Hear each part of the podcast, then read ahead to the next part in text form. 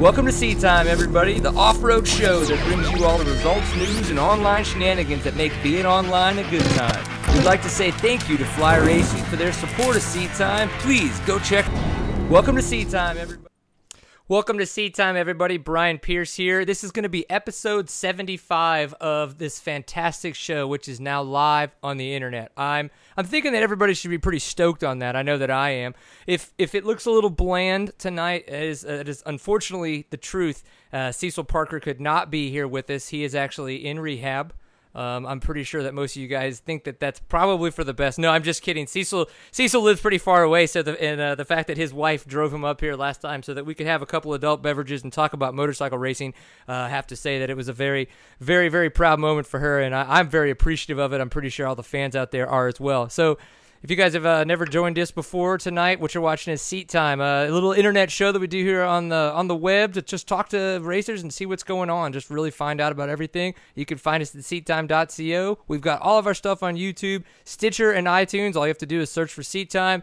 You hit the little follow button, like button, whatever that social media is using at that little time boom, all of a sudden you have us in your phone, and it's like, what up? So we were trying to get a couple different guys uh, signed on for the show. It didn't really happen, but we do have Kailub Russell. Uh, Erek Kudla is going to join us when he gets some service back in town.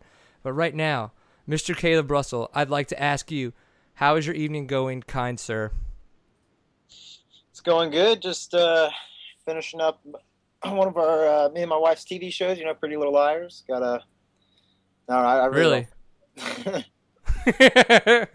were you were you on the show or did she force you into that? Um, no, she just kind of takes over the TV and uh, she won't give me the remote, so I just forced into watching the all these vampire shows and whatnot. well, you're married now, so they're actually it's it's y'all's show. It's not her show anymore. It's it's now actually your show as well. You you have to realize that. So exactly, exactly. That's why I don't get to watch TV anymore. well, the good thing is, is that because of Racer TV now, RacerTV.com, everything's online. You know, she could be watching something on the DVR, and you could just get on your little laptop, you know, and you could watch some dirt bike racing. You might even be able to see some nice little highlights of yourself being all badass, right? Yeah, that that'd be nice. But the problem is, I bought her a laptop and not not one for myself. So, oh, so not only do you not get the TV, but she gets the laptop. Also, when she's when she's watching TV, she also wants to use the laptop to, you know, whatever on Facebook and all that. um, I'm just shit out of luck. Yeah, well, it, it's disappointing because it sounds like she's online a lot, and unfortunately, she has not followed or talked to me until today, and so I, it really hurts my feelings. It's it's unfortunate, um, but w- I'm just figuring we can make up for it, right? Right? That's fine. Yeah, she she's shy and backwards. She was that backward backwards or backwoods? Backwards. Ah. That's okay. That's all right. All right. So you are in your motorhome. We've talked about that a little bit before we got online. Um, tell us a little bit about why you're in your motorhome, kind of like what's going on right now in your life and all the traveling that you got going on. Um, yeah, we got a pretty busy schedule uh, ahead for the the upcoming year. I uh, just got back from the OMA, and um, I uh, was gonna come. I had to drop my mechanic off in Atlanta so he could reprep my OMA bike, and then he's flying out of Atlanta on Thursday. And uh, I was planning on riding for a couple days, but that's not gonna happen because all the rain that's been we've been having. So I'm gonna. I stayed in town long enough to do this show. I'm gonna leave tomorrow morning. Look at you. You were. I'm just so glad that I asked you to do the show then before you got on the road, huh? Yeah, yeah. I'm a, I'm sorry. I apologize for the fact of such a such a poor media person on my my part, having a real job and not doing seat time full time. That I had to you know ask you at such a late notice to do this. But I, am glad you did, and I'm glad you figured it out. So you're uh, stealing your brother's Wi-Fi. Is he uh, not able to view porn right now at the moment? Are we taking up all the bandwidth? my, my, did you say my brother's? yeah, or you know, yeah, maybe. No, no, no. no, I'm at uh, Russell Bobbitt's dad's uh, motorcycle shop, Cycle Specialties.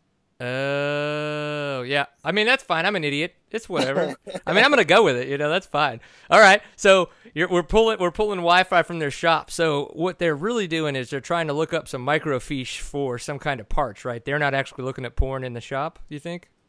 I don't know. I it's hard to tell. You're like, if we start seeing the, the signal cut out, we'll know that somebody's uh, somebody should stop having such a good time in there, right? yeah. All right. Well, let's let's cut it back a little bit uh, into, into some history because you you've had a big, I think, pre-year in the sense that you got married. So we were talking about you know your wife and all that kinds of stuff. This is new for you, the, the newly married stuff. So it looked like you had a pretty badass honeymoon. I mean, was that not really cool?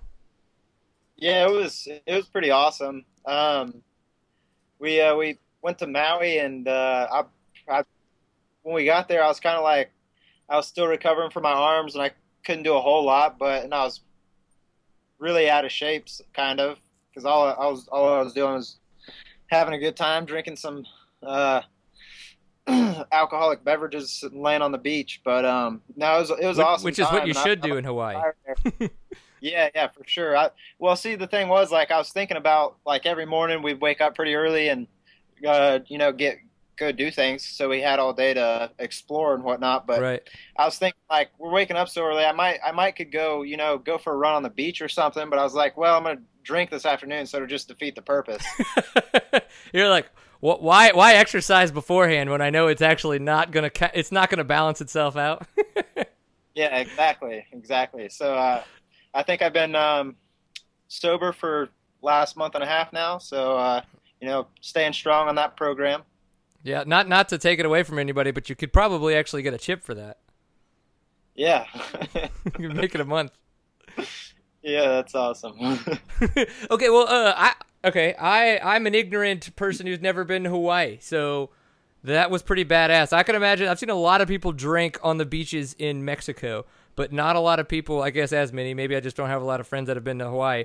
As many people drink while they're there uh, at Hawaii. So, is that common? Did you surf? You know, did you get a chance to go see some of the sights? Did you have too much sex in your hotel room? You know, how was the champagne room? I don't know. I mean, you know, there's there's a lot that we could talk about just on this one topic, and I, but believe me, people want to know. Yes, there's a lot we could talk about. Um, it's like I've got video. Didn't I didn't do any surfing. Oh, uh, and that's because of your arms, right? Which we'll talk about. Yeah, I was still getting over that, but I was kind of cleared to get get in the water with my arms and stuff. But um, no, it was pretty cold. Like I'm, it's got to be like bath water for me to get in. So, bath water like 92 or backwater bathwater bath water like 72. Bath water like 80. Or are you talking like pink bubbles, like in a freaking like jets and stuff? Like it's got to be like lathered up like spa. Nah, it's gotta be. Nah, it's gotta be warm. Oh, okay. Like, all right. All right. That's yeah, true. That's true. It was December. Yeah, I'll give you that. December sounds cold in the water. the temperature was warm, like it was really nice, but like the water was just kind of chilly and like I don't know. I I stuck my legs in. I'm like ah. You're like, uh-uh. You're like if, it, nah, if not, yeah, I hear you. But I, I, I I grew some balls. I went out on the last day, and uh, there's this cliff right out uh, right out from our hotel room, and uh, there's people jumping off of it. And there's a shit ton of people out there snorkeling. I was like, man, what are all these people out here doing? All these little Asians out here snorkeling. and um, I walk out on this cliff. Uh, I look down. Those are actually natives. no, no, there's a lot of Asians there. We're close to Japan. oh, that's true. Yeah, yeah. Um, but anyway, so I walk out on this cliff, and uh, I look down the water, and like you can see all the way to the bottom. So I was kind of unsure how deep it was, but they're all diving off of it. Not they were coming back up, so I figured it was cool. you know, nine out of ten are alive. I'm in. We'll, we'll make it happen. exactly.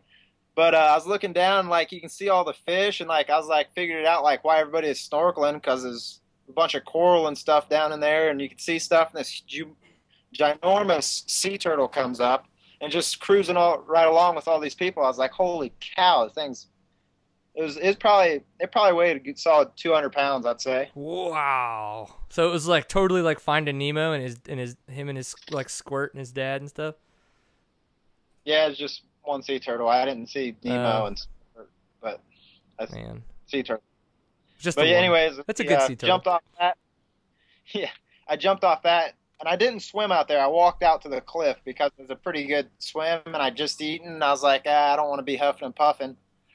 so I jump in and I'm swimming back, and um, I was like, I, for sure you could probably touch halfway. I mean, we're pretty close to the shore.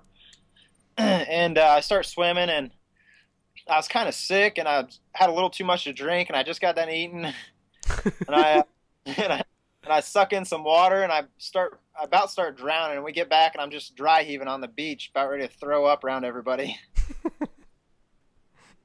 but uh, that was the last day, so I kind of wish we would have went snor- snorkeling after I seen all the fish. Oh yeah, dude! I can't believe you didn't. I mean, you could what? You know, surfers go out in all kinds of crazy weather. All you gotta do is put a uh, put a skin suit on. You know, I mean, I mean, I've never done it. I would assume that that's that that's what they do in the movies, right? So it's got to be real. Yeah, it's probably that easy. I mean, it would have been, but now I guess you're just gonna have to wait till you go back and you take me, and we can do that together. Yeah, we'll, we won't leave. We'll just stay with the natives and be bums in their little shacks. Woohoo! Uh, both neither of us will have wives for very long, is what you're trying to tell me right now, right? Yeah. All right. All right, cool. Yeah, you guys come visit once a month. We'll get that out of the way for about a week, and then you can leave again. We'll see what's up.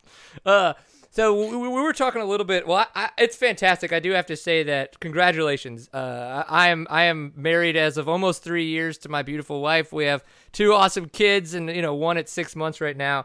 Um, I don't know where that is in y'all's talks. I would imagine it's a bit off with the racing and stuff, but it's it's something to look forward to. It's a crazy experience. No one can prepare you, so I won't try. So on to your arm yep. surgery and why you weren't, you know, I guess keen, too keen on swimming and stuff like that. It was something that I heard when you were talking about your uh, driven to win uh, little segment that you had going on um, with Verb. Yeah. And you know, you had arm pump surgery, and I hadn't heard the words arm pump and surgery go together since sometime in the '90s in motocross. So I was kind of like, what? And I had to watch it a couple times and catch that, you know, and then we texted about it and stuff like that. And that's when we were like, we need to talk about this. So fill some people in a little bit about, tell us a little bit about the surgery that you had. And then we'll kind of go into like why you kind of did the surgery and stuff like that. Yeah. Um, you know, there's, it's, it's pretty uncommon nowadays. You, it, it was like a kind of a thing in the past, you know, a bunch of the, the motocrossers were getting it, like you said, the late '90s. Um, you know, there's a few guys I know that have gotten it fairly recently. Kurt's had it three times, and it hasn't worked at all for him. Um, but it's all it's all in who, who you go to, really. I think we need so to keep I, keep a gir- girlfriend with that guy more often. Is probably the problem. yeah, but um, yeah, I did a bunch of research and uh, I um, found Dr. Cohen in uh, California, and he's the only one that that's had like success from like from everybody that's that's gotten arm pump surgery from him. And Destry Abbott's actually been a guy that uh, went to him and got it done. I got a hold of Destry, and he said he was it was night and day difference uh, riding wise. So I, you know, I did a little more research, and then I called him up and talked it out. And then the next week, I was out there under the knife. Hmm, man. Okay, so tell me then exactly. So you you got in touch with this doctor. Say what was his name again? I'm sorry. Uh, Doctor Cohen. Cohen. Okay, Doctor Cohen, and you know you kind of explain some of your symptoms. So I guess brief me on that conversation. You're like, these are my symptoms. So like, what were your symptoms, and then what did he say? Well, we can fix that with X. Um, yeah, he was actually he was um he questioned me a lot because um, a lot of people, I guess, will want an arm pump surgery, and you know they won't have, they won't, they just think any arm pain is arm pump, you know. Okay. But uh, I, I described what what I was feeling and and and how it was and when it went away and everything, and like, you know, he was comfortable. Um, once he got a little bit of my background and what I do and my racing and stuff, like he he was comfortable taking me in and cutting me open. But um, but he uh, gets in. There's like three different muscle compartments on your lower forearm, and he uh, he cuts you open pretty good bit. I don't know if you can see my scar. Uh, oh yeah, I can. Yeah. Holy shit. That's that's yeah. Oh, there we go. That's a serious yeah. scar. Yeah, and here's this one. If you can see it. Yep. But uh, he cuts your way open, and and a lot of the doctors are, are scared to uh, get to the bottom two uh, compartments because your main your main artery and your your nerve is right there. So uh, he's done it plenty of times, and he says he's never never hit a artery or a nerve, and he hasn't had a dead patient complain yet. Yeah, exactly. So, and uh, so far, I, I, had a few problems with my right arm um, that put me back in the hospital, but so far, like it's it's working really well. I like I, I, did that OMA this weekend, and um, never once thought I was gonna get arm pumps. So I, I'm pretty happy with my riding.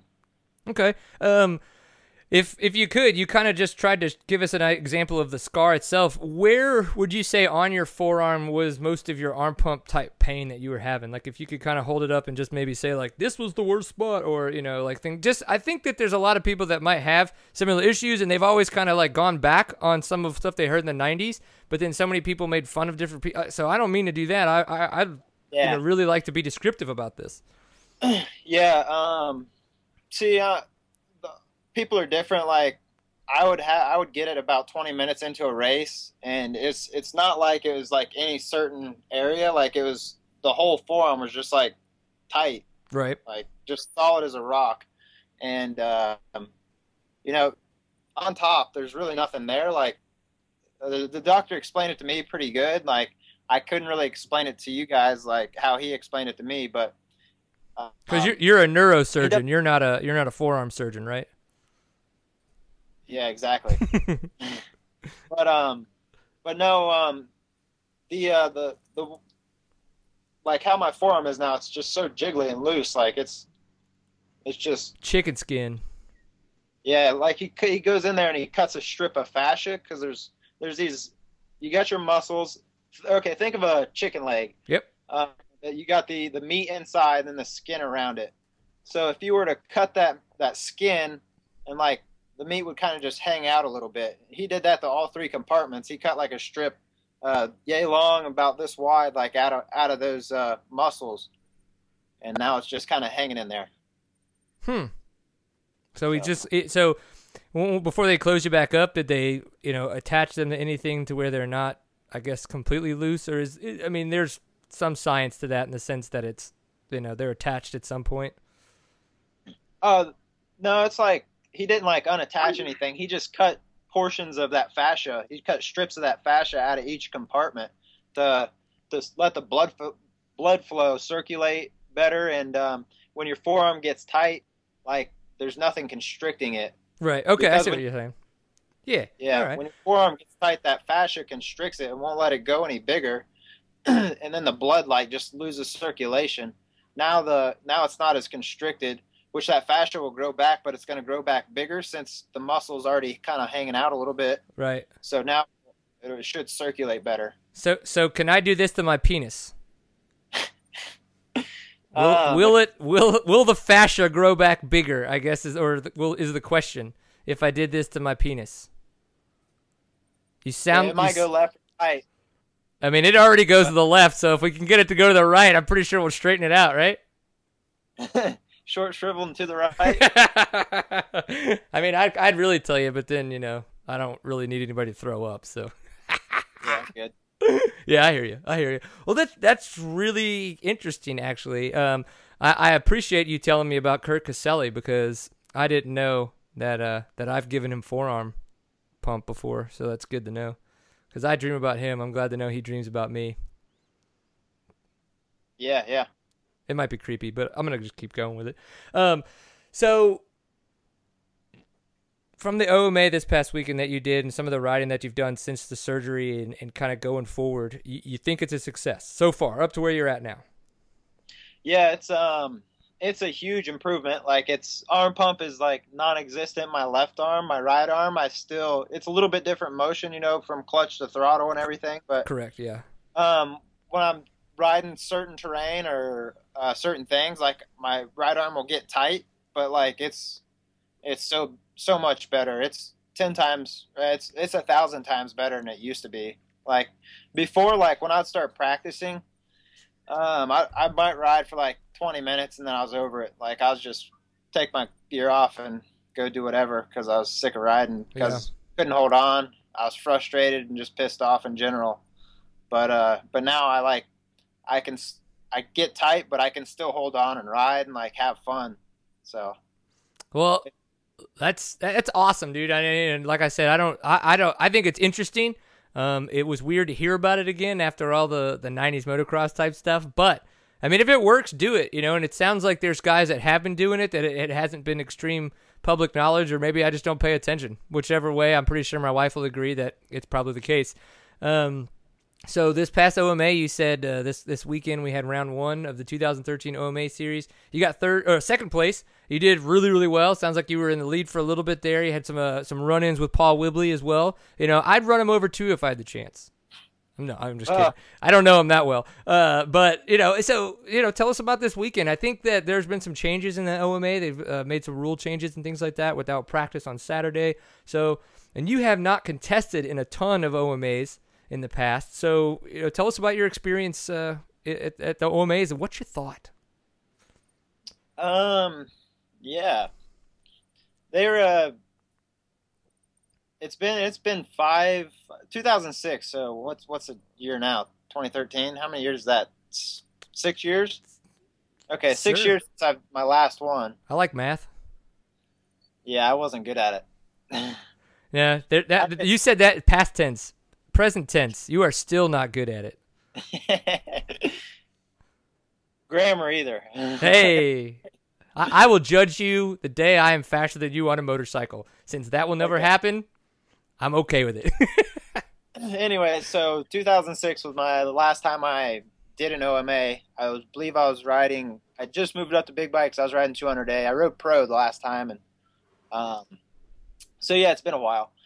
And this weekend, it it was it went good. I was I'm pretty happy with the finish. I mean, considering uh, kind of a different series, completely different type of riding and and everything, and I was riding really well. But um, but yeah, the uh, I got kind of lost here, but oh, that's okay. Yeah, tell us about the OMA. Just bring it on. Bring it on home. Yeah, yeah I'm trying. I'm trying to remember everything.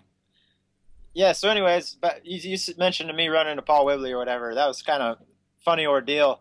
Um, off the start, he got the whole shot, of course, and I was like fifth, something like that, behind Fahringer, Russell, and Ashburn and him. And uh, we get into the woods, and he's leading, and he kind of went the wrong way and went up into the woods a little bit, and uh, it got really tight. And uh, he slid like on a root and stalled his bike, and I hit that same root. My front tire like went straight into his leg, and like he fell on top of me. his handlebars he, he was like stuck in between my bike and his bike, and his handlebars were almost in my spokes. So he gets up and he's standing on my front wheel, like trying to pick his bike up. Then he's like got his left foot on my front wheel, trying to kick his bike, so I could back up. But um, I hit my button and got out from underneath of him real quick. But that's the last I've seen of him. I, he, surprisingly, he had a bad race. I cannot believe that. Yeah, especially because he's been so dominant um, now, granted, Bobbitt and Fahringer there towards the end were definitely giving him, uh, you know, a run for his money with the OMAs, but he's been very, very dominant in the OMAs as of late. So uh, the fact that you beat him, um, does that mean you're going to beat him in the 2013 GNCC season? no, that doesn't really mean anything. I was just kind of getting to the point where, like, you know, where was that bad race last year when I needed it? yeah. But um, yeah, you definitely had your bad race. Unfortunately, it was that first one in Florida. But as you were yeah. saying, it's it all all you need is one bad race. Unfortunately. Yeah, yeah. You know, I, I'm like like I said, that was the last I've seen of him. I was kind of surprised he didn't make his way back up towards us too, since because I mean he's been so dominant in the OMAs and. But um, but I had a good day. I rode behind Russell most of the time, and um, I had pretty. It was it was fun. It was really it was like in a national enduro track this it's kind of caught me off guard. I thought it was going to be a little wider, um, but it was all fresh stuff. Like Gus just went through and put up arrows. He didn't cut nothing down. He just stuck arrows up and like follow those. Huh? Is that uh, now? Yeah, you haven't. Uh, I, am trying to think back to because I've only seen footage from a couple OMAs and stuff like that. I've unfortunately never been able to be to one or have gone to one. So yeah, I, I I'm not too. You know, maybe some guys in the chat room can uh, help us out and let us know if if that's kind of typical, I guess at an OMA. If it if I know I know it's much more tight. Um, yeah. It's, it's not your typical you know um, GNCC style width. Um, but that's interesting that you say it was it, it felt all so fresh cut and so or almost not cut. Yeah, for sure. Like it, probably, it was a nine mile track, and probably six of it was stuff that nobody had ridden. So, hmm. Well, at, at least right, probably probably half and half, right around there. by the, by the end of the race, it must have been awesome then. Yeah, it was it was getting good, and um, I got into the lead, and I was like, I was pretty happy because I I was like, if I can just keep Russell behind me and not make any mistakes, I could win.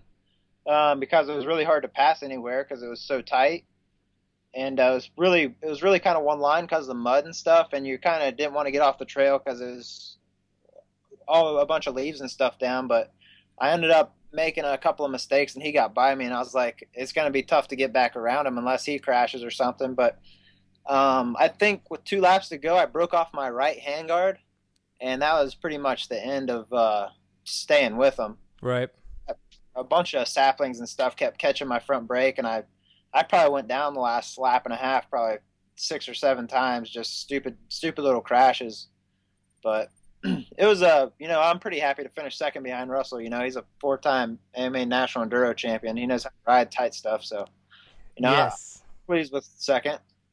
Oh, I, I- yeah, I would be very pleased with second, and I, I think that you're doing a phenomenal job. So, taking some of the momentum, some of the, I guess, prep work that you've been doing, like with the forearm surgery, getting married, um, and then you know coming into this, coming into kind of racing into the GNCC series with doing so well at this OMA. You know, what do you, what do you, do you have any kind of predictions for yourself, or how do you see this this GNCC season going for you? Since that's obviously going to be your main your main focus.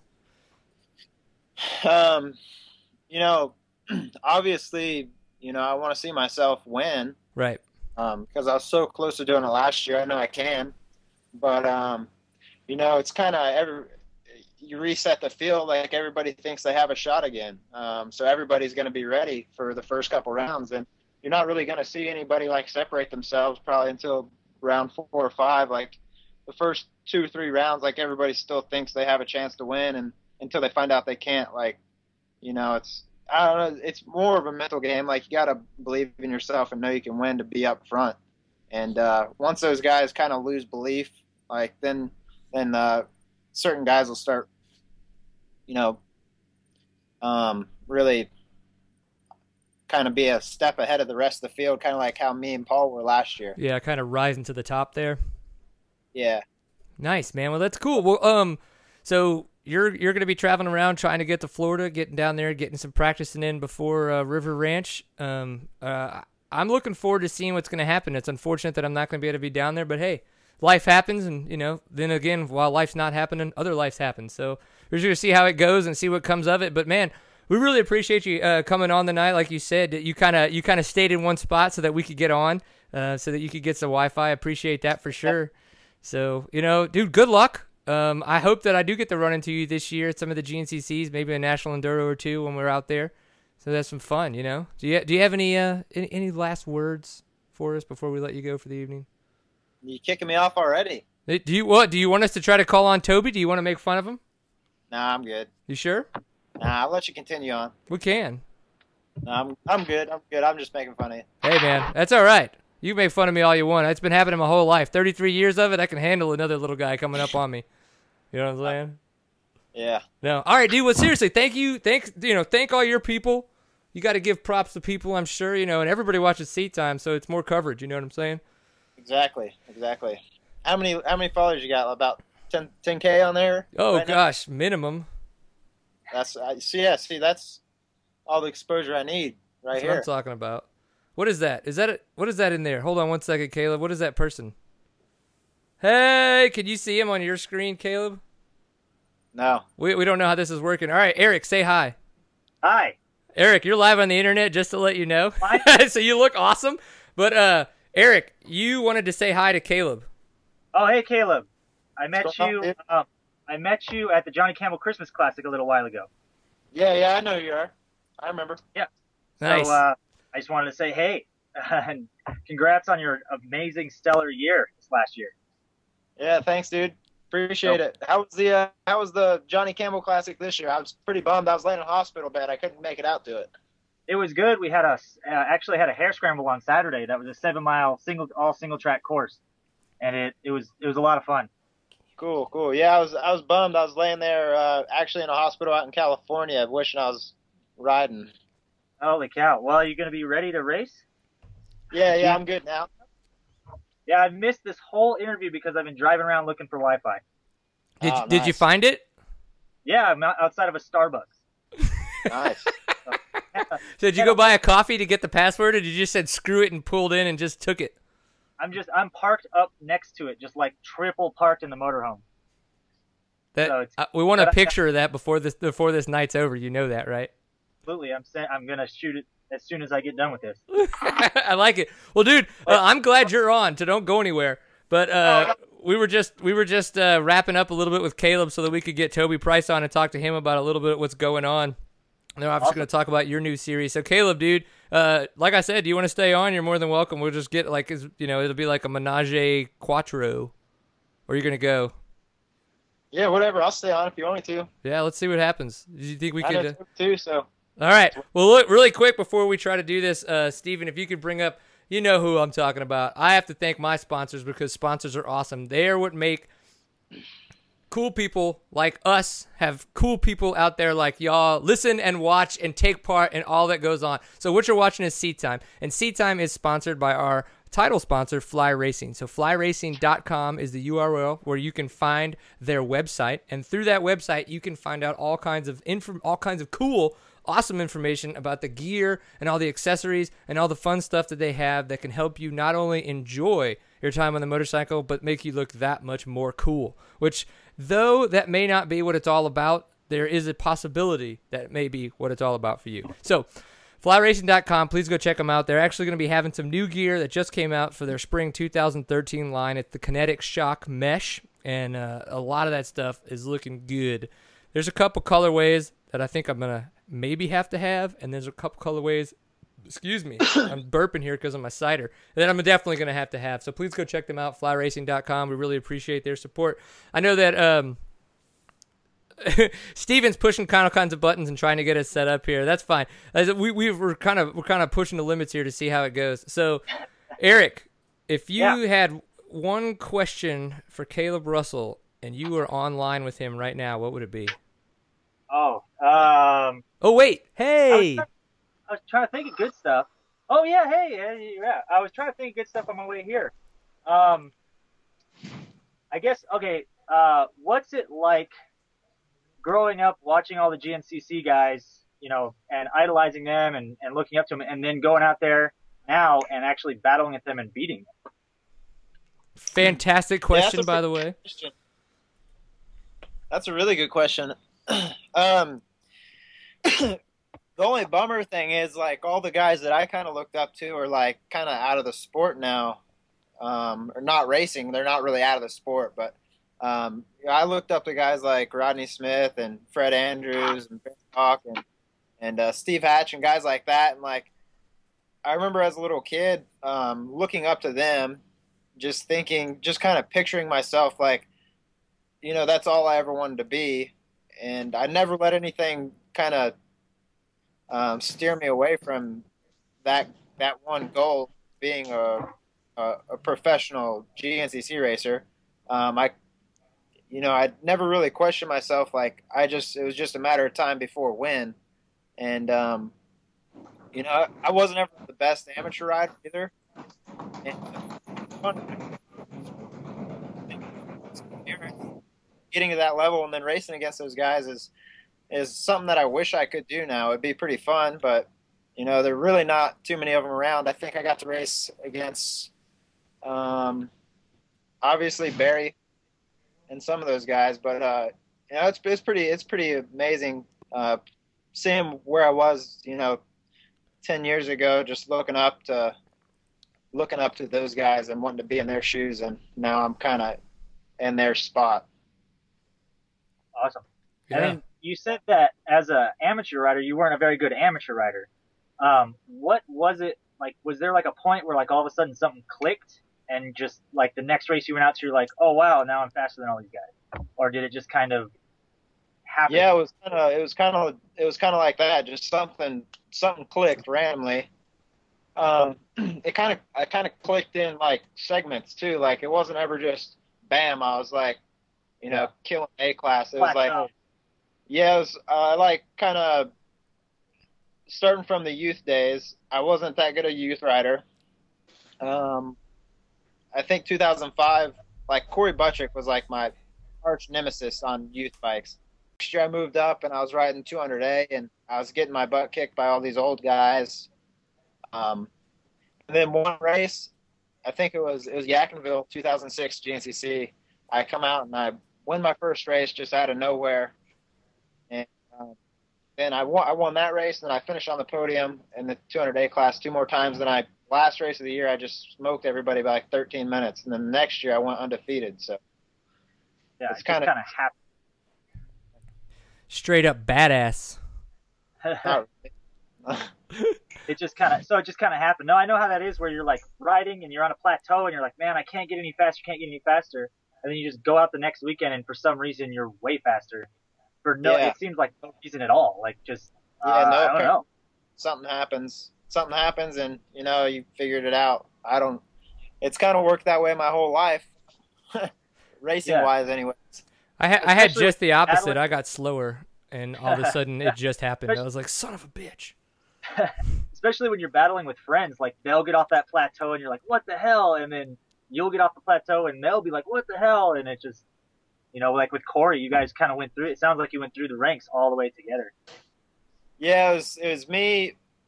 See, I was my age. I was. I was this in the same class as Thad, Thad Duvall, and uh, Corey was like um, two years younger than me, I think, or a year and a half or something like that. So he was always a little bit um, in the class below. But Thad got bigger, like, and I kind of stayed small. So I I stayed on the small wheel bikes, and he moved up, and he moved up to big bikes before me. Then Corey moved up to the bigger bigger mini bike before I did too. So I ended up racing Corey instead of Thad, and then I was never in the same class as Thad until we got to XC1. yeah, yeah, he got out of XC2 before you came in, right? Well, uh, we raced against each other in XC2 2008 when he won the championship. That was my first year in the class. Is it weird that I know about this stuff because I watch it and like people can tell you, oh, I remember seeing you this, I remember seeing that, and you're kind of like, oh, I kind of remember that. Yeah, it's kind of weird a little bit. Like- I might be stalking you, and or I might not be. well, dude, I got awesome. all TiVoed, all of it.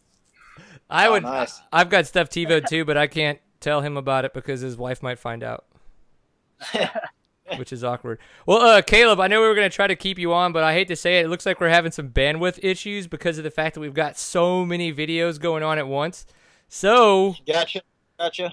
I guess uh, you mean you gotta upgrade your internet package. Uh, yeah. Well, I'm not gonna lie. My package is pretty big. Um, so the, f- the fact that it's failing me now is pretty, pretty, uh, you know, disheartening.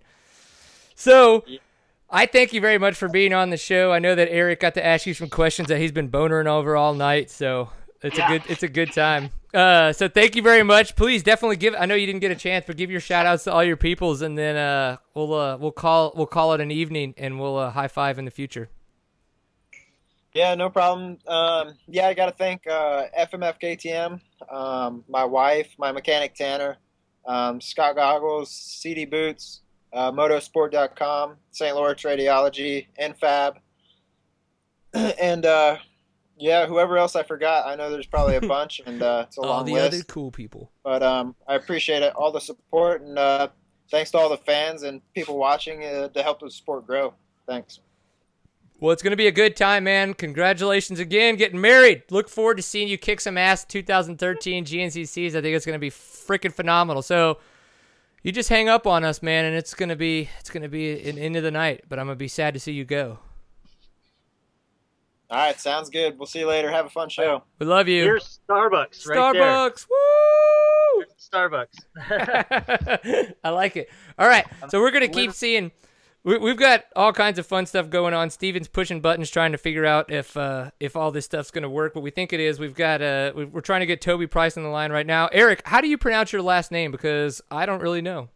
um, well, both my grandparents say it different. So, Really, uh, both your grand Kudla, okay, Kudla or Kudla or whatever. just like cuddle up on a good time, or Yeah. Might as well. I like it. Okay, so you have a new series that's getting ready to come out soon in on the West, and like a new desert racing series. So as Steven kind of like starts to see if he can figure this stuff out, go ahead and tell us a little bit about this series that you're kind of you know that you're getting started from the ground up. Okay, well, actually, uh, I'm out here in the desert right now. Yeah, and physically. The first, round, the first round's on Sunday, and uh, so it's just a brand new series that we started. Um, I was working with the U.S. Desert Racing Series and District 37 and a bunch of different organizations, and uh, we started doing team races for USDR, and they became bigger than the main race. And so with this series, I'm kind of like I wanted to go out on my own. I've always wanted to go out on my own, and I kind of I just took that idea, did team races. I'm preempting Baja so people can come out and race the team races and get prepped for Baja. And there's uh, three team races, a National Hare and Hound, and the Johnny Campbell Christmas Classic. all part of the series. Okay. Man, so you got a lot of stuff going just, on. Yeah, it's and you know, and that's just this. I'm, I'm doing the Youth National Series, and I you know work with the district, and I do all the graphic design for the stuff out here, and, and I race. I'm actually going to Baja next on Tuesday, straight to Baja after this. So for, is that for the San Felipe 250? Yeah, yeah. I'm actually racing a Class 21 with Adam Neward. Man, so you're you're crazy. Yeah, it's. I'm trying to. I kind of took from like what the Racer Promotions does, where they do a little bit of everything. Yeah, they got their all of it, and that seems like really the only way you can be profitable or make a living doing this is doing every aspect of it. Right. So I do the graphic design, the promotions. I go out and race. I um, put on the races. I do it from start to finish. Uh, design all the shirts, design all everything. So every, I did all the web design. I do all, everything for our series. So you uh, are a man of many many talents. That's yeah. Well, it's what I'm trying to do. Oh, I'm in a, and I'm in a band. So what do you play?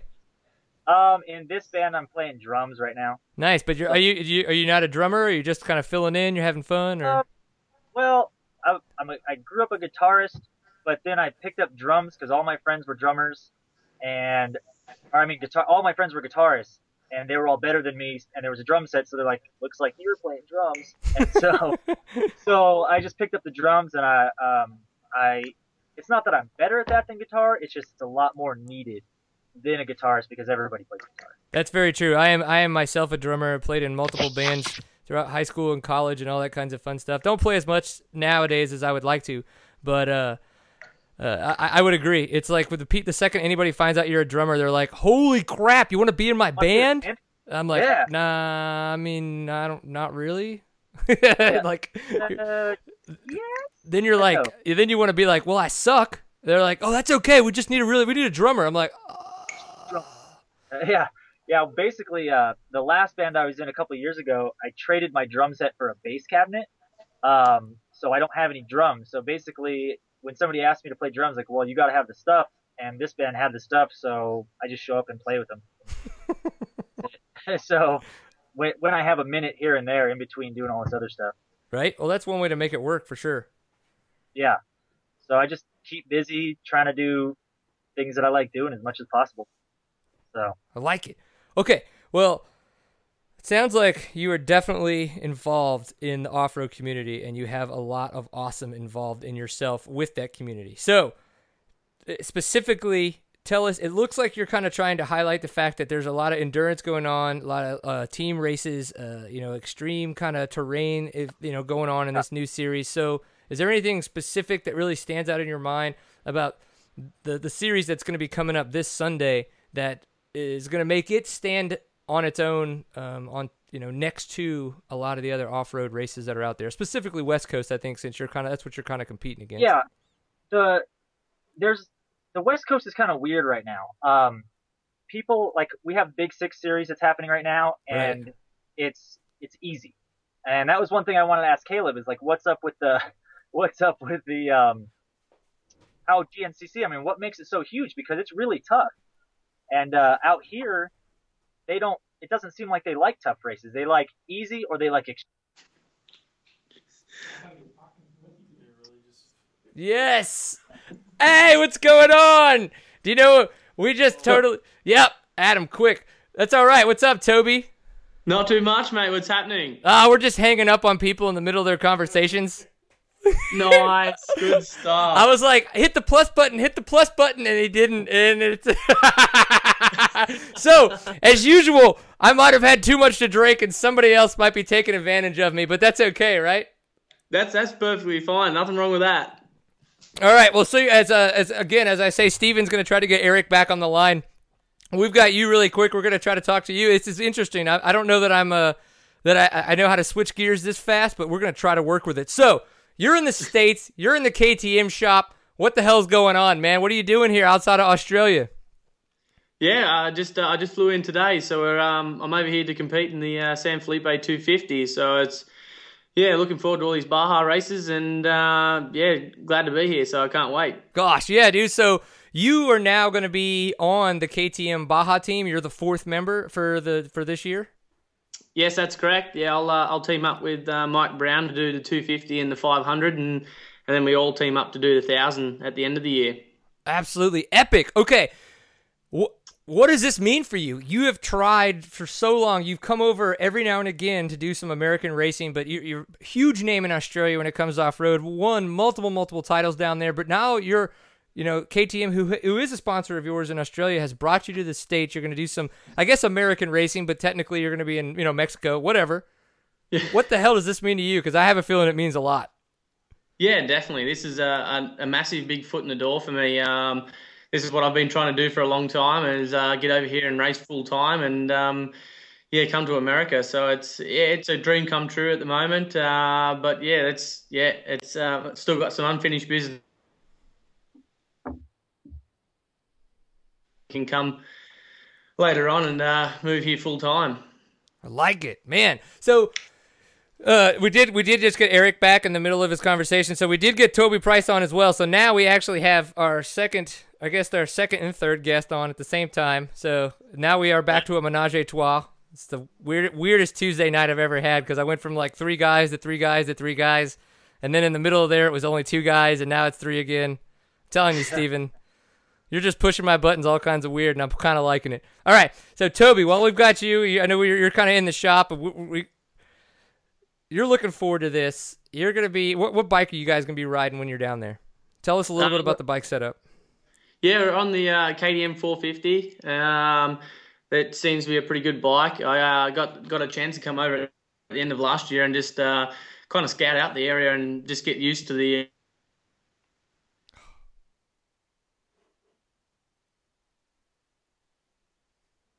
Get used to the ability of Wi-Fi. Go on. Yeah, got to get onto. Uh, yeah, got to go and see the race in the helicopter. But uh, this year, yeah, I'll get to actually compete and uh, be a part of the racing. So I just taking as it comes, and uh, hopefully can yeah hold that throttle on and go for it.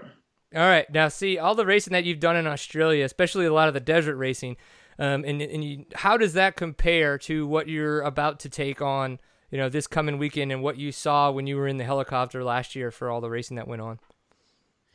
Uh, definitely a lot more people um, and a lot more people standing on the track. That's uh, we're gonna have to be dodging a fair, fair few more people, but uh, it's looking uh, pretty good. The, the, racing compared to back home, uh, like I compete in the Finke Desert Race and uh, Hattah Desert Race, and the two those two races are completely different, and then also like a lot different to what the Baja racing is. So uh, Finke is a bit more high speed. Like we get an average of like 127 kilometers an hour in that race, um, and top speeds of about 180 kilometers an hour. So it's yeah, a little bit different. Um, just uh, the ter- terrain is a lot different to what we do back home. Uh, it's like more sand and like whooped out, and a little bit of hard pack. But here's got a wide variety of everything, where it's it's hard pack to to silt beds to rocky whoops to climbing hills and everything. So it's a, a bit of everything. It's a wide variety. It's good.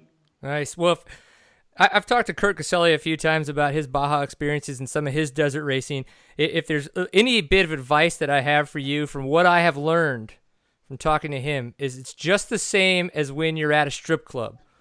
When you see a big group of people around something, you either really want to know what it is or you really don't want to know what it is. Most of the time with desert racing, you don't want to know what it is because of the fact that there's a million people watching. Something freaking crazy is about to happen and shit's going to get nuts. So, What is your what is your main trick going to be when you're fronting all those people? What's going to make you stand out and be the most awesome? You're just going to like flip them all off. I don't know. Yeah, hopefully can um, yeah come across those group of people and um, yeah not come off again because I think that's usually what they they try and do. They set up a bit of a booby trap there and try and bring you unstuck. So it's uh, if I can get through all that stuff and um, hold that throttle south, I'll be good to go. I like it. Hold the throttle south. Erek, have you ever heard that before? Uh, no. No. Yep. Me That's neither. a, that's a great. That's a great way to put it. I know. I always heard elbow to the ground, obviously WFO, all kinds of fun stuff, but that's a good one. Throttle to the south. Yeah. All right. so so you're an Australian, right? Yes, definitely. Yes. Yeah. Yeah. What was? Yeah. Yeah. It's like Y E Y. Well, what do you? What is it? Y E W. How do you say it? You, You. Yeah. you. you mate. Well, uh, all right. I have to know. I, I mean, I'm not here to get anybody in trouble, but we had a good time after the ISDE at the after party. On a, on a on a uh, of the after parties that you've been to, uh, how does that one rate? So that I know if I felt like I'm like, oh man, you were at a ten, or if like I was at like a four, but I felt like I was at an eleven. Like, you know what I mean? Like, how did that compare to a lot of the other ones you've been to? Um, yeah, well, us us Aussies, we kind of we got this bit of reputation. We know how to party, so uh, I think we're at about a level eight there. I reckon it was um yeah, it got pretty wild. So it's uh, Rock. But yeah, that was at the end of the season, and um, pretty much that was a bit of our time. We could let our hair down. We had a lot of we had a hard six days there, and uh, I was still carrying some broken ribs, but um. Yeah, a few yeah, few medicine bottles of the uh, of the bourbon and everything that uh, kind of settled it all down, and you kind of forgot about it. I love it. It wasn't a, it wasn't a couple bottles. It was it was way more than that. But uh Yeah. that's that's fine. I'm talking about like the uh, the actual big bottle, like not pre-mixed. uh, well that, that that makes me feel horrible because it makes it sound like you had way more to drink than I did because you were behind the scenes doing it somewhere.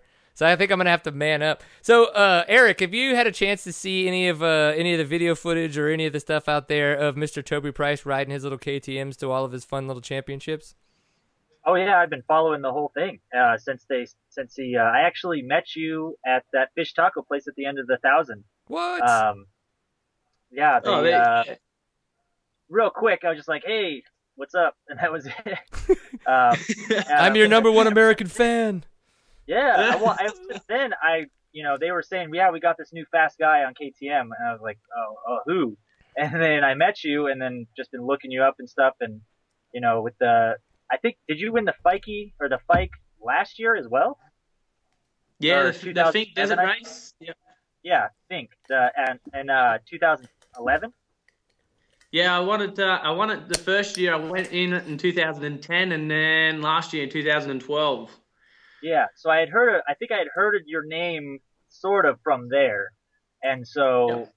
you know, it's gonna be a great, it's gonna be great to have another super fast guy on a KTM down in Baja, and hopefully they can get that one X this year because they were so close last year, and you know, one of the races I put on is the Johnny Campbell Christmas Classic, so he's my boss for that day, but I still like the competition out there, and I ride, I ride a KTM too, so I want to see, you know, as much battling out there as possible. So I like it. We're all a bunch of orange bleeders here. yeah. I have a feeling only one of us is professionally paid to do it, though, yeah, which is unfortunate. I'm having trouble over here. I'm trying to pour myself a drink and put my beer down, and it's just not really going over that well.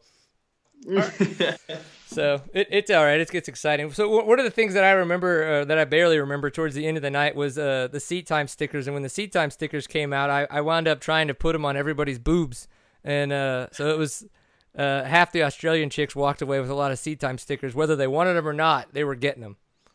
So exactly. There's nothing wrong with that. Yeah. Putting them out there. yeah, no, it's just like, hey, would you mind marketing for me? I appreciate your help. So, It wouldn't even bother are- asking. I would just slapped it straight on there. You would have been good to go. yeah. Well, uh, sounds like Mexico. so Did how, in perfect Mexico. So Ooh, maybe I should go to Mexico. No, I don't need to go to Mexico because I won't probably make it back. Yeah, Mexico's more about the pre-party too than the post-party. After the race, people just kind of they're kind of over it, but before the race, that's when the party happens. Really? So, uh, but is that a is that that's more of a I guess a cultural party, like everybody that's that's attending the race, maybe not the racers themselves, right? Or is that there's racers out there I too? don't know. I usually whenever I go out, it's not the it's not the night before the race. It's the night before the night before the race. Aha. So you got that whole night before to recover. But when we go out, everybody's out. You know, um, you know, I've seen Robbie Bell out, um, Kendall, of course. Um, you know, He's he's name dropping. Shit just got weird. a lot of the truck guys. I uh, Larry Roeseler, all those guys. It's a huge. I mean, it is a huge cultural thing too. They have thousands of people in the streets, but all the races are out there too. I mean, that's what it's that's what it's all about is the pre-party. Because after the race, people are so spread out at that race that they're just like, all right, I'm going home. Screw this. So Yeah, I can imagine that. That's a lot of racing, a thousand miles, especially just you guys are all racing it through the night. It's like when you're done, you're like checking out, son. all right, going to sleep. Yeah. uh, the team that I was helping with last year, they finished like we finished and we went to have tacos and these guys were already having their breakfast after sleeping all night. So it was like I think they finished uh, the KTM and the Honda team finished 12 hours ahead of the sportsman team that I was chasing for. So Wow. it's Wow. you know, and they they only average 10 miles an hour faster, but over a thousand miles, that's yeah, it's 12 hours. So. That's a shit ton lot of time. That's what that is. Yeah. Yeah. All right, Toby, how Yeah. are you going to make this KTM team better?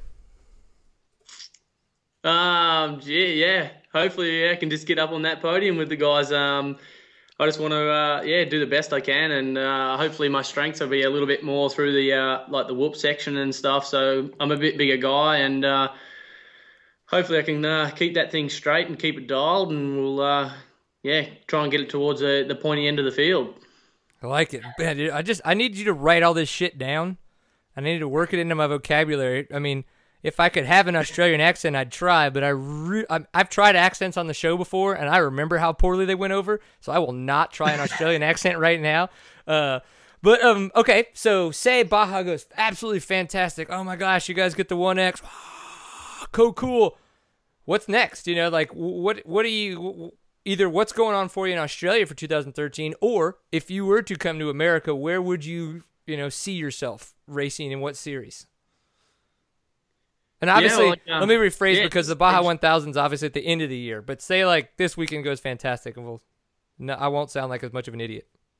yeah, that's it. We don't want to count the chickens before they hatch, but um, we'll, we'll we'll see how we go. Um, hopefully, we can get a good result this uh, at the San Felipe 250, and um, that's the thing. I've, I've got a pretty big full season uh, back at home. I've, I've signed a contract back there with KTM uh, to race a full season there, and also race here in the uh, all Baja races. So we just yeah, I'll be going back and forth uh, a fair bit on the plane, and uh, it's like a 13 hour, 13, 14 hour flight. So, kind of uh, starting to feel it a bit at the moment. But if we can get a good result here, um, I'm hoping, yeah, that it, it could open doors for me to come across here next year and and base myself here full time for a 12 month uh, plan and see how it goes. Maybe uh, do some hare and hounds and then also do the um, the Baja races. So I love going flat out, and um, the, more I can be in fifth gear and wide open, the, the better it is. So we'll just uh, take it as it comes.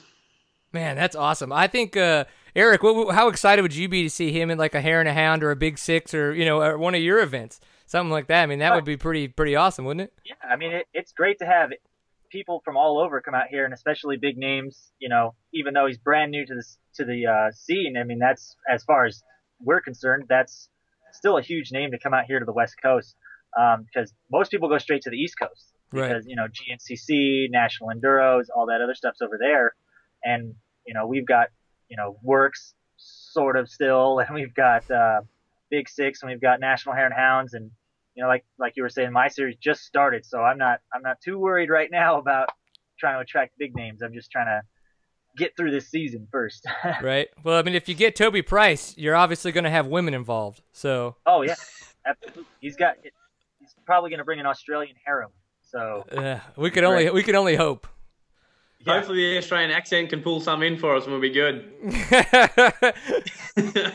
I keep inviting him to my house, hoping he'll come and just bring random people with them. Yeah. Mate, I've, I've offered a fair few in the Ogio gear bags, mate. They uh they supply me a few Ogio bags, but I'm trying to squeeze them in there with all my gear and stuff. But they don't seem to take the uh, the offer up too much. It's a bit too long to be squashed in an Ogio bag. Yeah, and, and your, your accent only gets you so far, really. Yeah, that's I mean, right. Exactly. It does. My accent don't work at home, so it's only working over here. Ooh, that's a good one. I talked to Strang about this, and I don't remember what he said, so I want to re I want to rehash this with you. So, say you know Erek, who might be single, he might not. I'm married, so Absolutely. I he is absolutely Absolutely. he is he is happily absolutely single. So say he were to show up in Australia, okay? Everybody there obviously has an Australian accent. Well, most people anyway. Chops, But too. he does not. Yeah. He has wicked ass awesome chops and an American accent. Does that get him any like like foot in the door when it comes to the ladies or are they just like do they just like hate us Americans cuz we think like we get a foot in the door? No, I don't. I think you might have a bit of a chance to get your foot in the door there. Like it, it's got, it's got to, it's got to be the same as what it would be for coming us coming over here. So, yeah, I don't know. You guys are just gonna have to come over and um, stay at my place and find out. We'll just, we'll take you out to all the places. We'll find something. Yeah, we're All just going to have to play the cards and see how they lie or some other slogan Yeah. that sounds retarded. That's Yeah, it, friends- exactly. A couple of friends of mine that went over there said that's it's pretty much like when Australians come over here, it's the same when Americans go over there. The ladies love it. And you know, it's Perfect. not all you, the ladies. you guys are good then. It's the ladies that are into it, but I'm I'm fairly unattractive, so hopefully my accent will uh will uh will, will play up for me. So, Yeah. all right. So if you were to go to the East Coast, what would you what would be your number one chance to and want? Where would you want to compete on the East Coast? In the states, of course, not East Russia. Who are you talking to here? I'm talking to you, Toby. I mean, Erek races, but you he, you really race. Yeah, no, I'd, um, if I was on the East Coast side, yeah, I'd probably try and compete in the uh, GNCC series. Um, just yeah, I, I, don't mind. We do the same type of format back home in Australia, and uh, it's yeah, it'd be pretty good. I actually came over and done a couple of races in GNCC, and my best result I got is a fourth in um, at uh, which one, Loretta Lynn's, I think it was. So I like that type of racing. Um, but yeah, like I'm I'm happy to go anywhere really. Like I'm, I'm just I'm trying to strive to get over here full time, and um, whatever position's available, I'll be uh, I'll be more than happy to put my hand up and try and fill it. oh, it's it's funny because that comment could have come the the night that I met you in Germany, and it would have been just like completely true. Um, Yeah. you you will definitely. It's like, what do you need? I'm in. Done. That's it. You you know what I like Germany, so it's gonna happen. I'm sorry that you asked, cause shit's getting filled up. You know what I'm saying? It's happening. so good, good times all around. Well, dude, uh, I, I think things were a little rocky tonight, so I'm sorry that you had to wait so long for us to get you on and stuff. But uh, we've got Erek. We're gonna keep talking to him for a little bit. I know you've got all kinds of teamwork to keep uh, to keep working on. So I think. I think a question that I have though that I really like to, to ask you off-road KTM riders, especially the top-notch ones, is have you seen an air shock yet on an off-road motorcycle? not on the off-road ones yet. So uh, I think that might be a little bit away at the moment, but um, the thing looked pretty tricky in Dungey's bike from what I could see when I was back in Australia. So uh, hopefully it might be just around the corner for us, and uh, we'll get to try one out sooner or later. And if you were to to hold up an air shock, do you think that you would be dainty about it, or would you just be like, "Oh my god, I'm just," you know, would you just like full bore, full fist it, like, "Oh, check out my air shock"? Yeah, I'd, I'd be stoked. Like anything over here, um, it's like yeah, full factory bits in there over here in the states. So it's um, pretty much I can get my hand on anything. I get my hand on a titanium bolt, and I think I've got the best thing in the world. So it's uh, yeah, for me, it's uh, it's a bit of a bit of a high uh, in everything. Like from just being here and then being in the KTM workshop where the whole the whole guy like all Ryan Dungey and all them guys are based out of. So it's a pretty awesome feeling, and um, hopefully I'll have plenty more of it to come. Nice. Well, hey, while you're in the states and shipping is still a lot cheaper, I don't have one of your signed jerseys on my wall. We're gonna have to get you one over for sure. So, and uh, half of the ones I've been sent are still sweaty. So I'm just saying, I'll I'll take what I can get.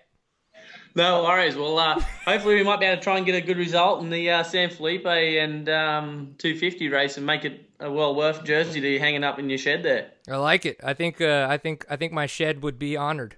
So we'll see what happens. Perfect. Sounds All right. good to me. Erek, before we let this guy go, do you want to give him any last uh, last last rashings?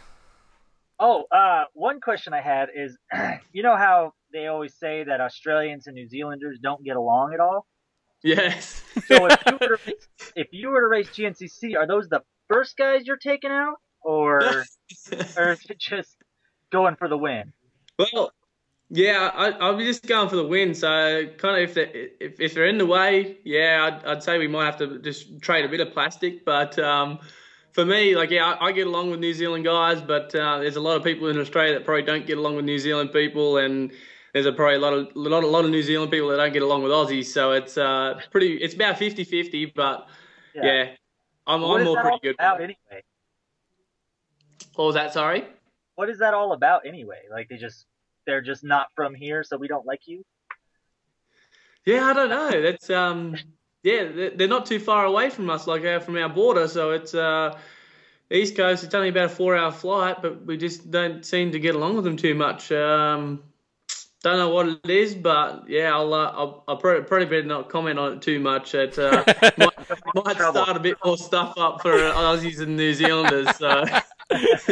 Well, it's it's okay. You can do it on seat time because we really don't care because it's a pint full of awesome. And if we're gonna get people to fight on the internet, we might as well do it on our website, right?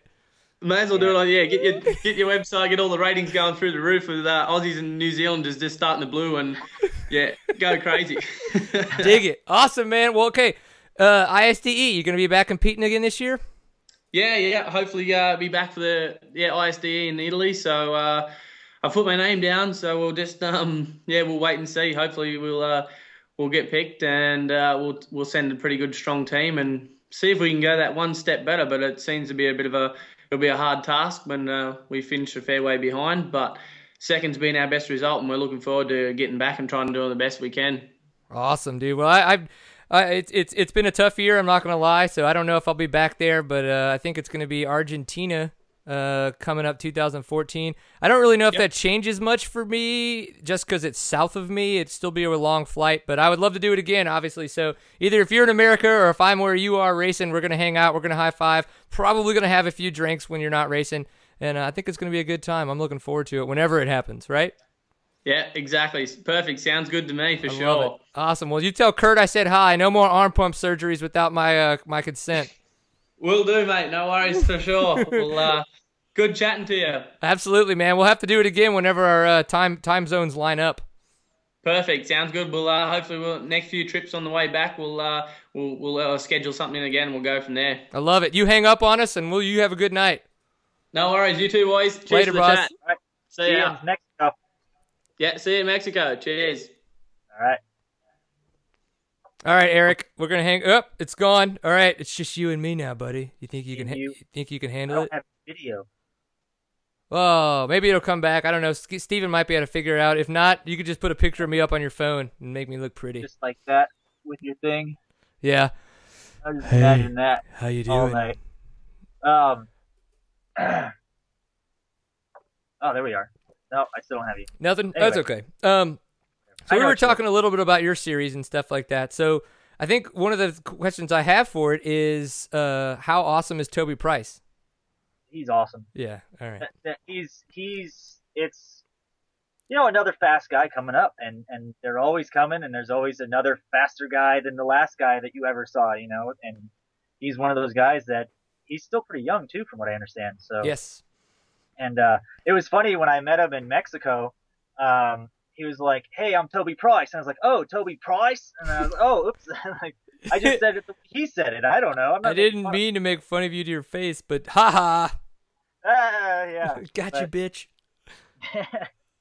but it'll be cool to see what he can do down there, and, and it's from what it sounds like, it's it's pretty similar to the think think Fikey thinky Yeah, I think Fike. um, Fike.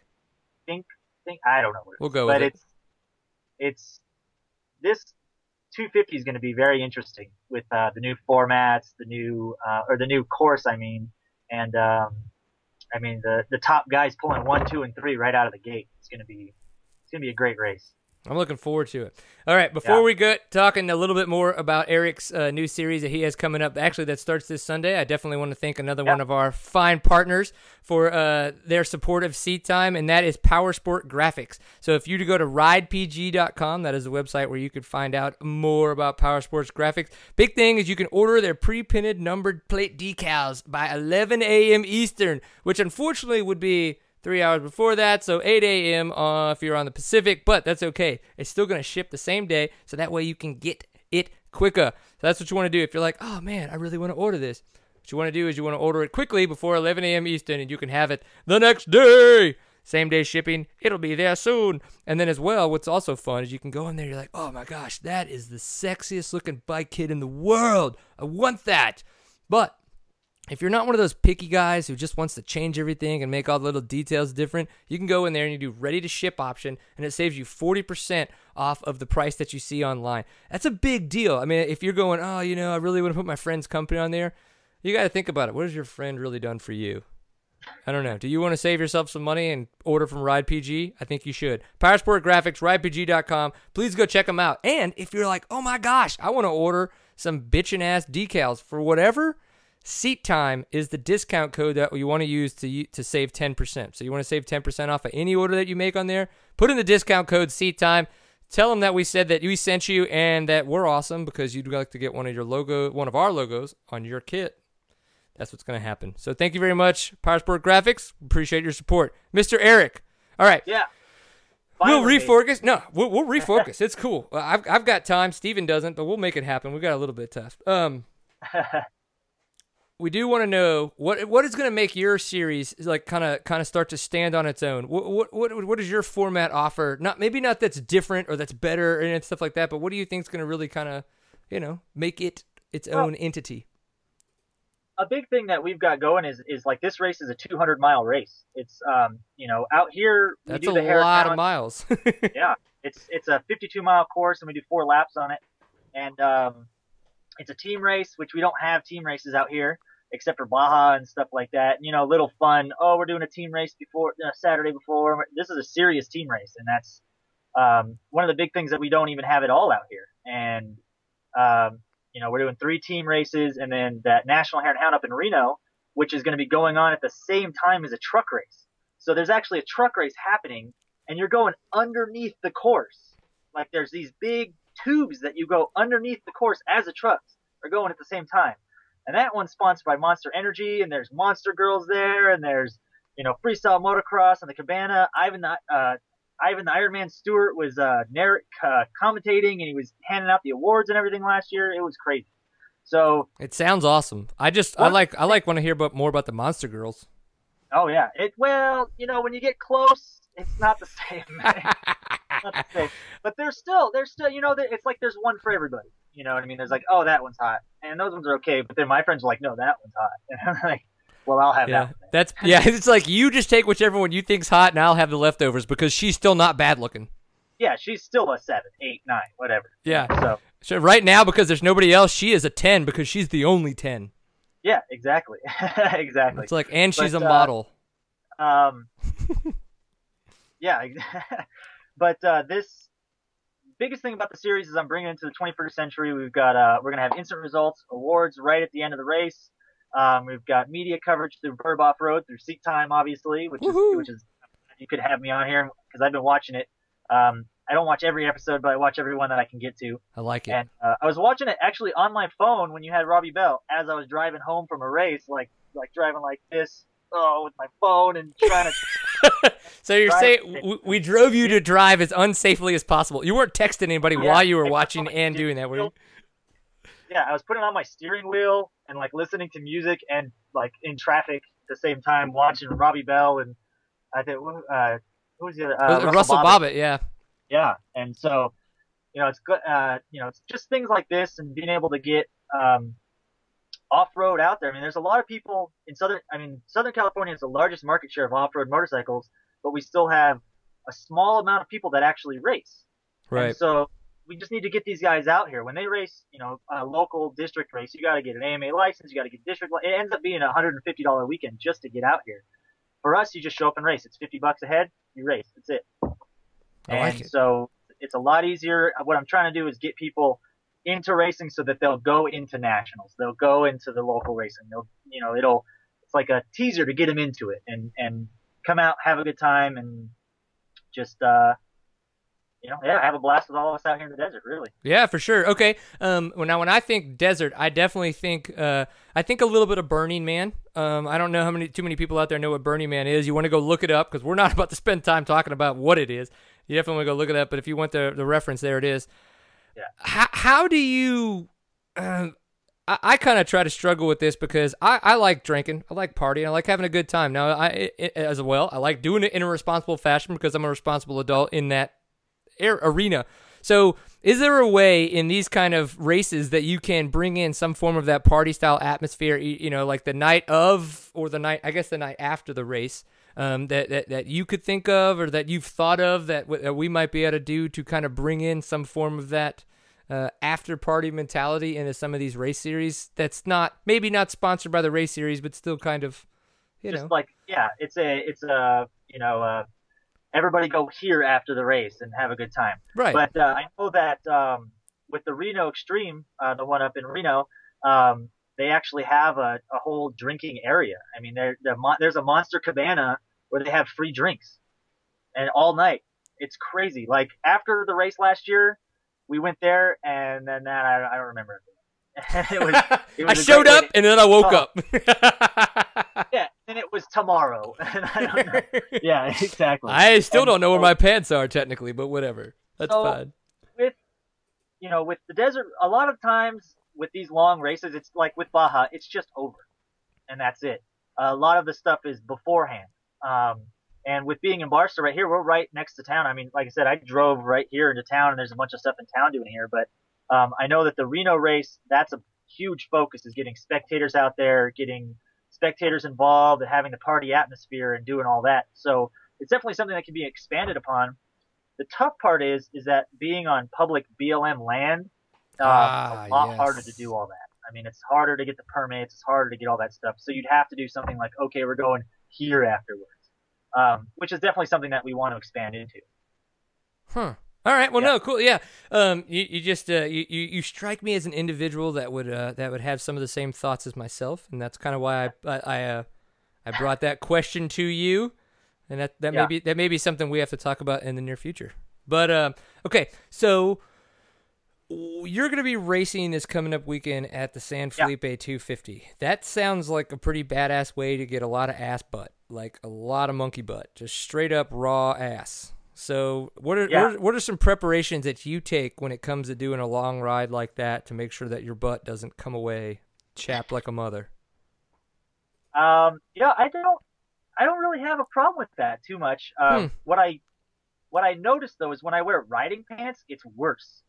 So I just wear regular boxer briefs, and it see it like soaks the sweat away, I guess, and it just, um, you know, because I pre-run on a KTM, and that's the worst seat there is to do that on. So, yes. um, uh, for the, I- I don't know, Baja's a different thing because I mean you can do 80 miles and it's no big deal. It's like, oh, it's not 80 miles, whatever. And as it's roads and it's whoops and all that other stuff. Um, I think a lot of it just is, uh, you know, racing the National Hare and Hounds. You go out to Baja and it's nothing. It's just whoops and some roads and you go. No big deal. Hmm. So, um, I don't know. I don't. There's a lot of people that get it, but I've never really had an issue. My brother has an issue. He he has his girlfriend put powder on his ass before all the races and stuff. It's it's really funny. So he, he he doesn't actually do it himself. He has to have his girlfriend do it. Oh yeah. Oh yeah. Yeah. Um, and then when I was down with the um, the guys, I took three guys from New York to race Baja for their first time last year, and they had this this salve that they put on their ass, and it was we were like in a crowd of people, and he's like, "You guys want to turn around for this?" And, they're like, "No, no, no, we want it." And he's like, "No, turn around!" And he just did it, put it oh in his ass, and they were like, "Oh God!" And but he didn't get monkey butt, so it was yeah. We'll give it to him. Yeah, I've definitely Yeah, got some chamois butter that. I use for enduros So- and stuff like that. But man, I don't Anyway. know that I would. I don't know that I would like pull in a crowd to try to put chamois butter in my butt. It seems interesting. Yeah, we were. It was crazy. We were in a crowd of like 150 people. We just pulled up alongside the road and just get out of the way and change a tire and put salve on the ass and got going. So it was it was great. Shit's happening. I like it. I like it. Well, I'm not gonna lie. We've been doing this for about an hour and a half. You tell me what what no, you tell me what people need to know about your series so that we can get the best information out there so that they can come out and race if they're on the West Coast, have a really good time and learn a lot more about what you have to offer for off-road racing.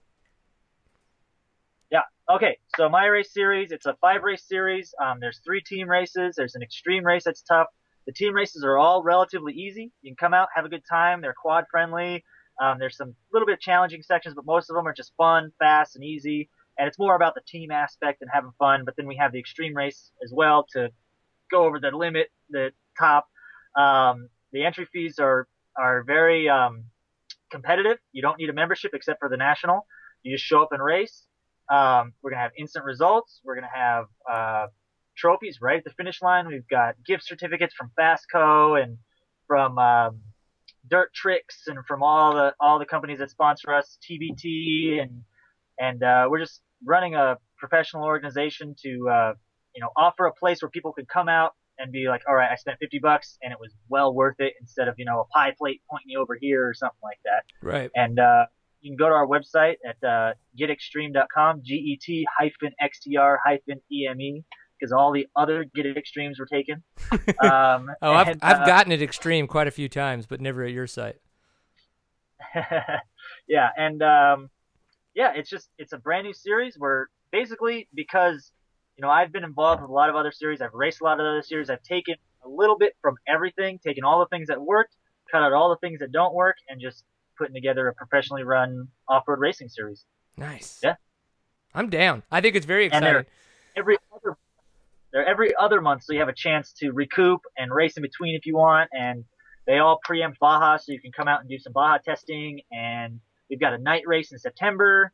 Um, that's a dual stage day night race, and then the Johnny Campbell Christmas Classic, so you can come out with all your Baja buddies after Baja and and party it up with Johnny Campbell and all those guys. And yeah, so it's just a good time. Um, where where do most of these races take place? If people are on the West Coast and kind of want to know like what the location is for most of these uh, races. Well, we're the good thing too is instead of beating the crap out of one place every single round, where it's a different place every race. So this race is the Barstow 200. Then we have the Ridgecrest Rumble, which is in Ridgecrest, California. Then we have the Reno Extreme in Reno. Then we have the Baja Challenge, which is the day-night team race, which is in Lucerne Valley. And then we have the Johnny Campbell Christmas Classic, which is in Anza at the ranch. Okay, awesome, man. Well, that's cool. I look forward to it. Yeah, it'll be good. I think it's Uh, going to be we'll awesome. video- So we'll are, have, are uh, you going to have you going to have some guys out there filming and stuff, making some good videos? Absolutely. We've got uh, Romp World out here filming. We've got um, Verb Road is going to be doing coverage. We have uh, Young Bull Racing is going to be taking pictures and having all the photos up and everything. So we're going to have we're full blown media coverage. That's one of our um, one of our staples is that we want we want people to go, hey, look, I was at this race, and be able to show their friends, hey, look, I was at this race, instead of like, yeah, there was this race. There's some helmet cam footage of like a novice guy, I don't know, and you know, Right. I want it to be something go. I want to go here. This is where I was, and you know, like Romania, they have full blown media package, and that's something that there's. So we're working into stuff like that Well, for, I think all, the riders. I think that's super smart, man. I look forward to seeing more about it. I wish I could be on the West Coast to go have fun and do it. I would if I could. I've never done anything like that. That's super crazy ass desert racing. I've done some West Texas stuff. Um, I don't really know how that compares. It's crazy fast. It can get sandy. It can get rocky. It can get nasty and gnarly, and you don't know where the fuck you're going. I mean, that sounds like the desert to me, but I don't really know. So we'll see if I could ever get out there. So, For the most part- what's that? for the most part, I mean that's the desert. Yeah. They're like, I don't know where I am. You're in the fucking desert. That's where you are. yeah, you're in the middle of the desert. Yeah, I think. Oh yeah, I don't know. I'm in the desert. That's it. Yeah, I feel lost. It's the desert. Awesome. Okay, well, for those of you who have made it this far, we really appreciate the fact that you've made it to the end of the show. we have done an hour and a half, and we have done an hour and a half of a lot of stuff. I have to say, even though we got a little uh, a little off track in different places, I think that we came back quick. We fixed some things. We've had technical difficulties in the past, but this is probably the best that we've ever done from recovering and continuing to bring coverage. Thanks to our awesome friend Stephen Rice. Uh, those of you guys who can't see, that's his thumb. He has been doing an amazing job producing the show the past couple weeks. We're gonna no no no no an amazing job. Uh, the, the the SMS thing was definitely not his fault. I mean, it's not mine either. We'll blame other people because nobody wants to blame themselves for that kind of shit. But uh, so I, I, have to say thank you very much to him. Uh, there were a couple guys this past weekend at the West Texas, uh, the Lone Star Enduro that helped us out. Family Power Sports, big shout out to them for helping them get my truck out of the ditch. That was awesome. We could talk about that later. Uh, and then of course Jim Robinson, who pulled off some crazy ass thorns that were like this big around, this big off of my personal body that would have very much rubbed every part of me the wrong way if he had not done that. So big shout out to those guys for being awesome. I had a lot of fun with all the races. Uh, appreciate everybody that said hi, especially the ones that said they enjoy seat time. If you were wondering, Seat Time is brought to you by Squarespace.com. You can go check them out, squarespace.com slash seat time. Now you're wondering, what is Squarespace? That doesn't really make much sense to me. Well, Squarespace is the place you need to be and you need to go to and sign up if you're looking to make a very, very fantastic, professional, elegant looking website. And you want to do it easy and quick and have absolutely no idea that you felt like a web designer because that's what you're going to be. You go there and you can set up, you can sign up for an account, free account, which is awesome to get the first couple days free. Check everything out, get it all set up. You can import everything from WordPress or any other kind of blogging software. So that way, if you're like, ah, I've been here for about a year, I don't really know if I want to go over. No, you can do that easily. You just export, import to Squarespace, make the transition extremely, extremely easy.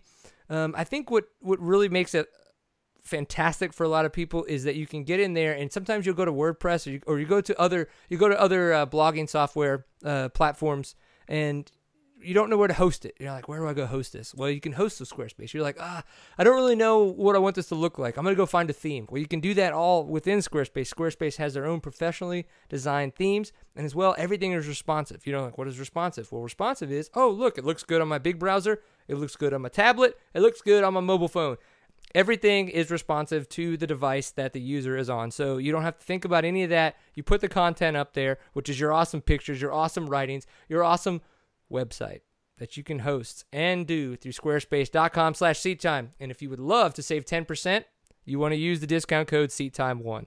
So thank you very much for their partnership with SeatTime. We really appreciate it. All right.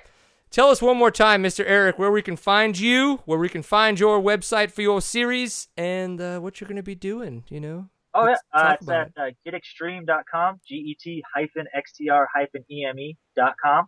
And uh, I do graphic design, web design, and we've got this off road uh, series that's uh, starting this Sunday.